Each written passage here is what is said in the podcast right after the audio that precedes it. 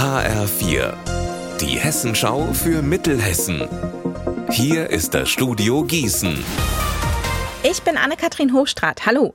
Diese Geschichte klingt, als hätten wir sie aus einem Videospiel geklaut. Das Ganze ist aber wirklich passiert in Filma im Kreis Limburg-Weilburg. Laut der Polizei ist dort in der Nacht auf Samstag ein 17 Jahre alter Jugendlicher in ein Autohaus in der Weilburger Straße eingebrochen, hat eines der Autos geklaut und ist damit dann durch die Schaufensterscheibe nach draußen gerast.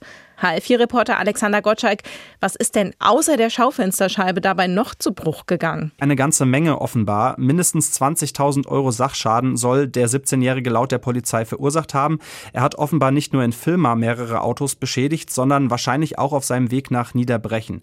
Dort ist sein geklauter Golf GT an einem Bahnübergang endgültig mit Totalschaden liegen geblieben, nachdem er von hinten in einen Mercedes gekracht war, der da an der Bahnschranke gewartet hat.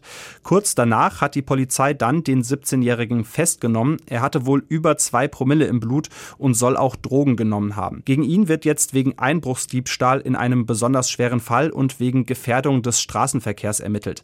Einen Führerschein hatte der 17-Jährige auch nicht. Ob es damit in nächster Zeit was wird, das darf man nach dieser Vorgeschichte getrost anzweifeln. Die Stadt Marburg will sich bei Mobilität und Verkehr neu aufstellen. Am Freitag hat der Marburger Magistrat das Mobilitäts- und Verkehrskonzept MOVE 35 beschlossen. Die Mehrheit der Stadtverordneten ist sich einig, dass dadurch Lebensqualität, Sicherheit und Erreichbarkeit der Menschen in und um Marburg besser werden.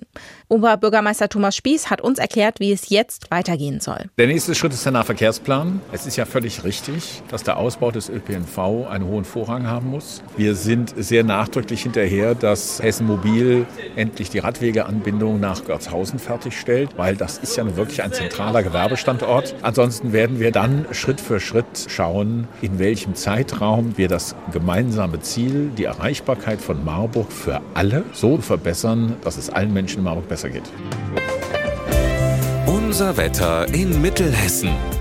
Dieser erste Ferientag zeigt sich wechselhaft. Es kann immer wieder regnen, auch Gewitter sind möglich, bei bis zu 22 Grad in Dillenburg und 25 Grad in Ortenberg.